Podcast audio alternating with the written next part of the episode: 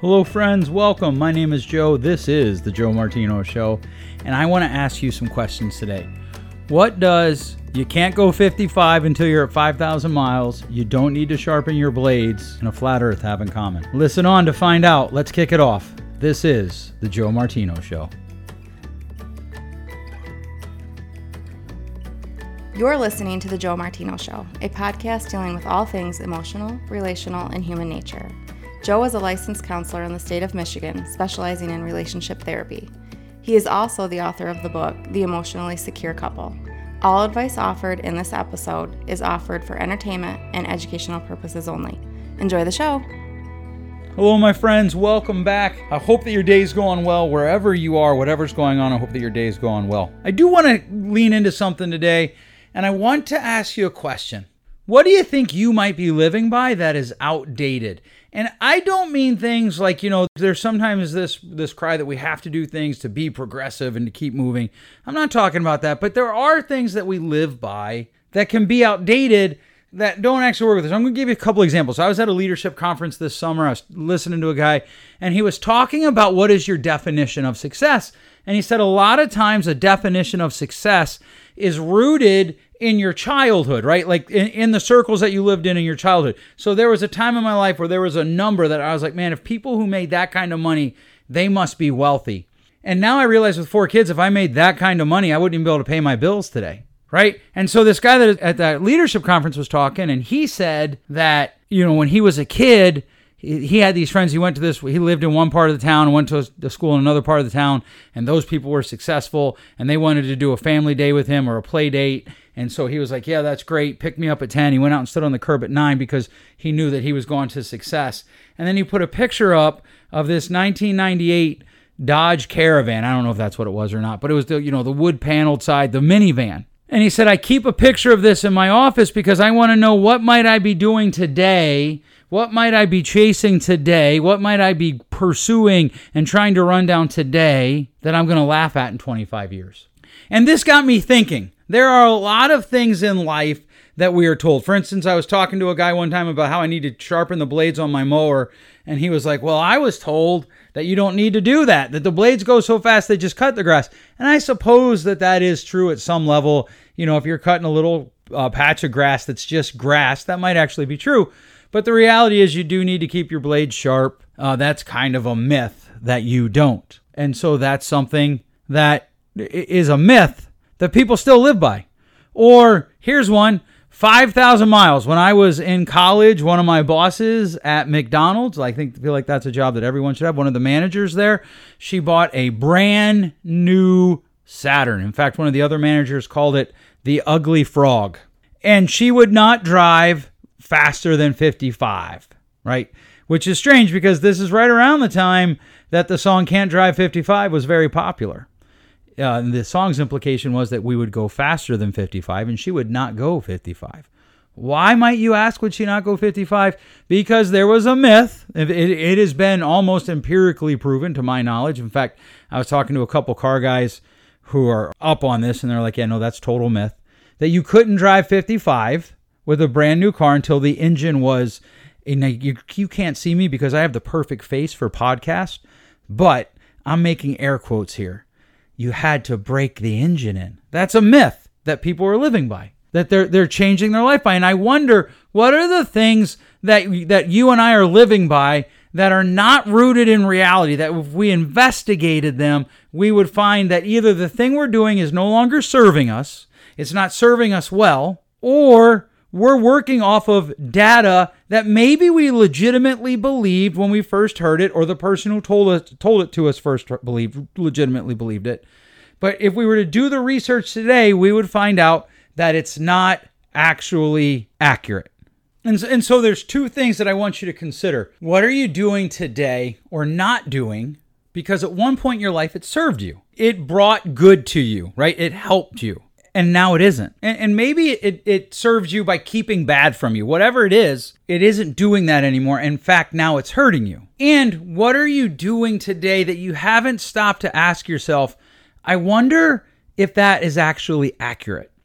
And that perhaps is the most difficult because we don't know what we don't know.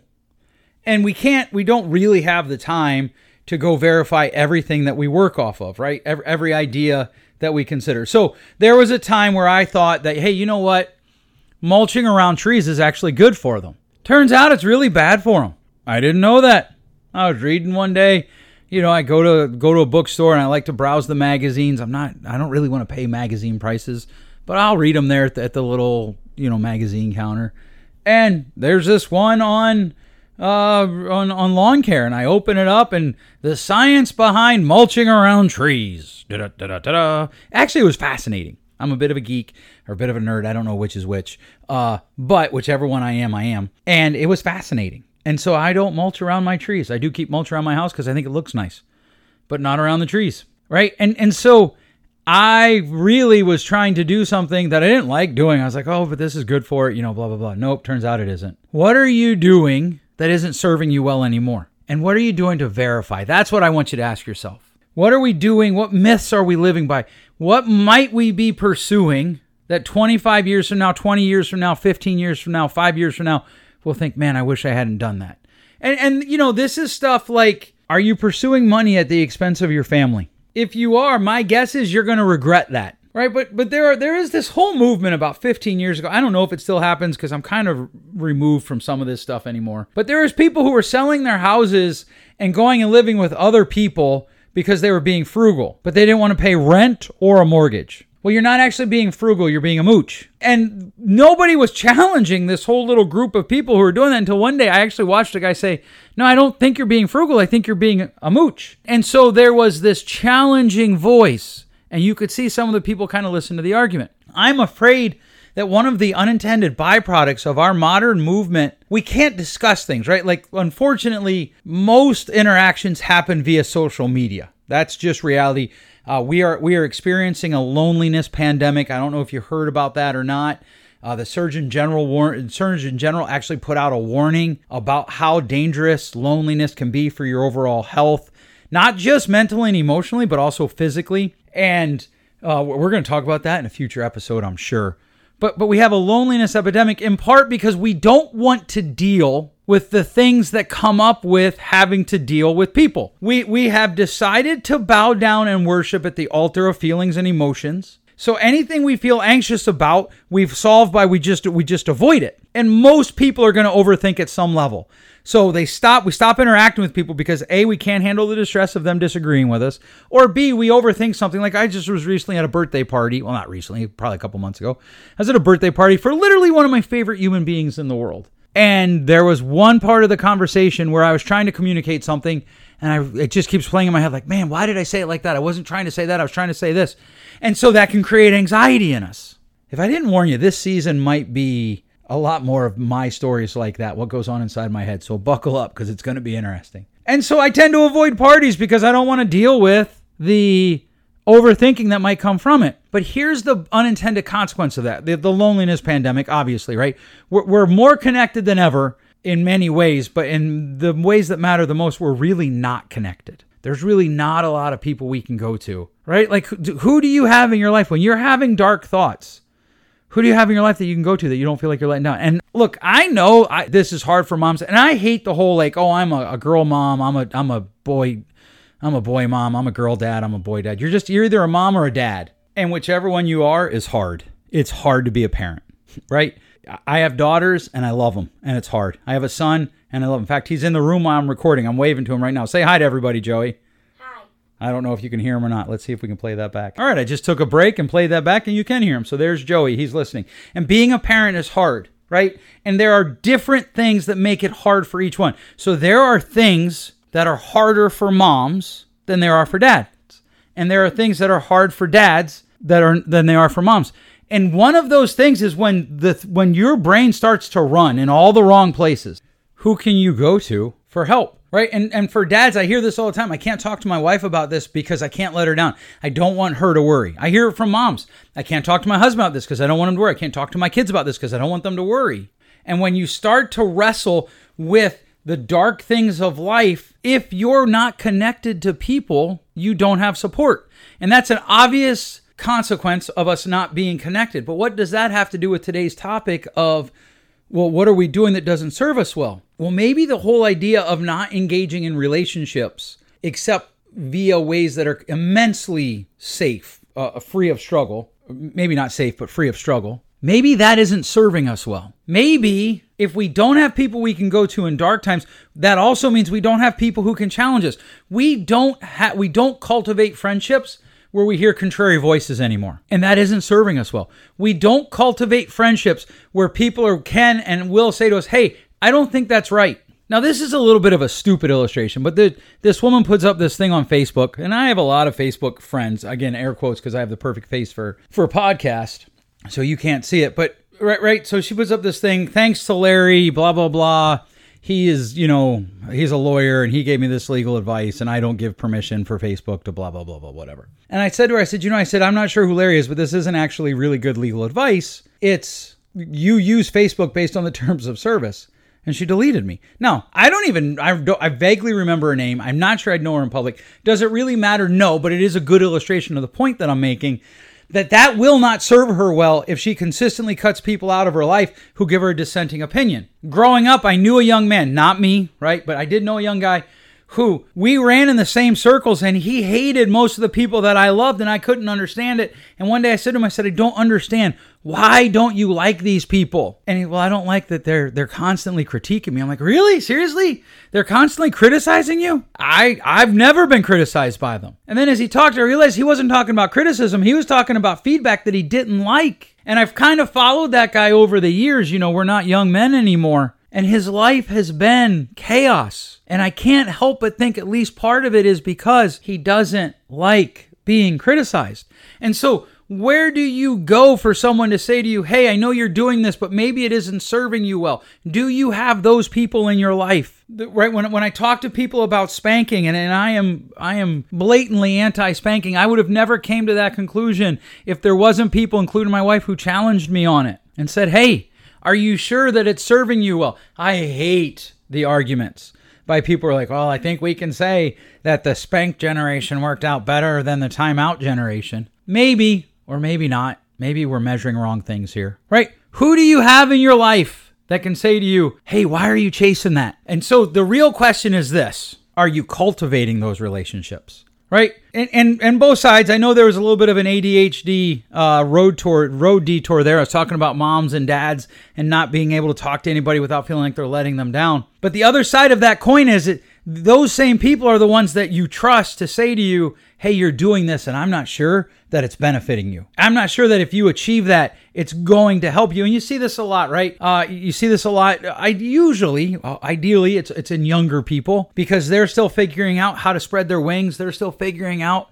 how to be independent and dependent at the same time. And so they're going to do things. And sometimes here's the rub. Sometimes you need to look at your friends and say, you know what? I appreciate what you're saying, but I'm going to keep doing this. I'm going to keep chasing it. But here's why. And that's the thing. What are we doing that we might laugh at in 25 years? More importantly, what are we doing? Why are we doing the things that we're doing? And what will we think of that in 25 years? What will we think of that reasoning in 10 years, in five years? Why are you doing what you're doing? Why are you chasing what you're chasing? What are you living by that might be a myth? And are you willing to have things that you hold dear and true be questioned? Why do you believe what you believe? Right? If how do you react when people question you? When your kids question you? When your kids say to you, "Hey mom, hey dad, I'm not sure that I'm going to grow up and believe what you believe." What's your response? Or even better, when they say, you know what? I've thought about what you believe and I reject it. Or if you love a certain political party, what do you do when the people from the other political party question you? Or if you have strong opinions on abortion, on any political issue today, what do you do when people disagree with you? Do you get angry when you're questioned? Why? Why do you get angry? What will you think when in 15 years will you look back and be like, man, why, why did I get so mad about that? One of the things I often ask people is when you when you look back 10 years ago, do you believe everything that you believe today? And the answer is almost always, well, no, of course not. I don't believe everything I believed 10 years ago. Then why are you mad today when someone questions you? Or how do you feel when you're trying to learn something and it isn't working and you're not getting it? Do you quit? Why? What are you doing to cultivate this question of why in your life so that 5 years, 10 years, 15 years, 25 years from now you can look back And I don't think we're ever going to get away from, man, I can't believe I was chasing that. I'll be honest with you. I have a birthday coming up, like one of the big ones. And as I look back, I lament a lot of life choices. I'll just be really honest with you. I do. I lament choices I made in my 20s. I didn't start investing. I didn't even know about investing then, but I, I, should have. I should have taught myself. I should have learned. And and I have to live in this tension of of lamenting or grieving but not getting fixated on it, right? And still moving forward, still putting my feet forward. But I do wonder, I'm like, okay, so in 10 years, I wonder what I'll look back and say to myself, Joe, why did you chase that? And so I have people in my life purposely that say to me, hey, what are you doing? Are you chasing this? Why are you chasing this? Or why are you not chasing that? When I stop something right now, as I'm recording this, like not literally in this moment, I'm in the middle of chasing something and it's big and it's scary and it gets scarier the bigger it gets. And I have friends who are like, okay, well, tell me why you're chasing it. And when I think about quitting, they say, okay, well, tell me why you're thinking about quitting. What's at the end of this? Right. And so uh, while I appreciated that speaker's perspective of like, hey, I keep this picture in my office so that I ask myself regularly, what are the things that I'm chasing that I might laugh at in 25 years? I, I think we could take it one step further and say, what are we doing to cultivate, pur- purposely cultivate relationships that ask us those questions, that ask us the hard questions, to purposely cultivate relationships that go against our anxiety, that are willing to accept and challenge our feelings, that are willing to sit with us in our darkest moments and just be there and say it's okay, that are willing to sit with us in our failures and our successes and be sad for us with the failures and empathize with us in the failures and to be happy for us with the successes and empathize us with the successes. That's how you know you have a really good friend, by the way. Who do you know that you could call at two in the morning when the, when the proverbial stink hit the fan, but you wouldn't call them if you won the lottery? Or you wouldn't call them if you found out you were independently wealthy. Or you wouldn't call them if you found out that that big dream that you have been pursuing for your entire adult life just came true because you know that they wouldn't actually celebrate with you. We want to cultivate friendships that go beyond that. We want to cultivate friendships that go beyond that so that they will celebrate our successes with us. That's a true friend. And that they'll ask us the why questions. Why is this a success? Why is this important to you? What do you believe about it and why do you believe it? We want to cultivate that. We want to have two or three or four friends like that and we want to cultivate that mindset in ourselves. Whenever I interview students, right, whenever I talk to students, I always ask them, What's the purpose of you going to school? It's not to get a degree. It's to get an education. Except that's not completely true because it is to get an education, right? I, when I got my master's degree, I couldn't do what I wanted to do without that degree. In order to be a licensed counselor in the state of Michigan, I had to have that degree. So it was about a degree and an education. But what's the win? Why are you doing it? If I decide to stop, why am I stopping? Why do I do this podcast? I wrestled with this question a lot this summer. Why do I do the podcast? What's the win behind the podcast? What's the purpose behind the podcast?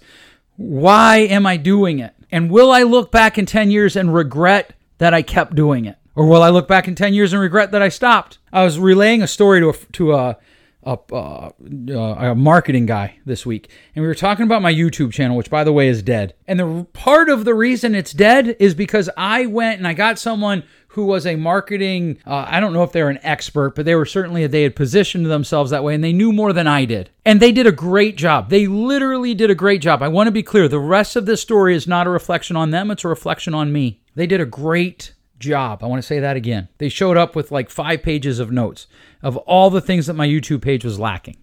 And I remember sitting there thinking, I don't have the time to do this. It has to stop. And I regret that. I look back and I think, man, that was a dumb reason to stop. Now, the truth is I did need to stop. I didn't I don't think I had the time to do it. And I don't know if we're going to resurrect it or not. It's it's something that's on the table. But I regret the why of why I stopped. And this is a truth. This is one of the reasons if you're a long-time listener, you know we've talked a lot about how do we determine if a decision was right or wrong. Sometimes you can make a decision for a bad reason and it's still a good decision. This is one of those cases. It was a good decision to stop, and I regret the reason that I stopped. And so, do you do that? Do you regularly look at your reasoning for what you do and ask yourself, how am I going to feel about this in six months, a year, five years? And do you cultivate friends who will ask you those hard questions? I really hope that you do.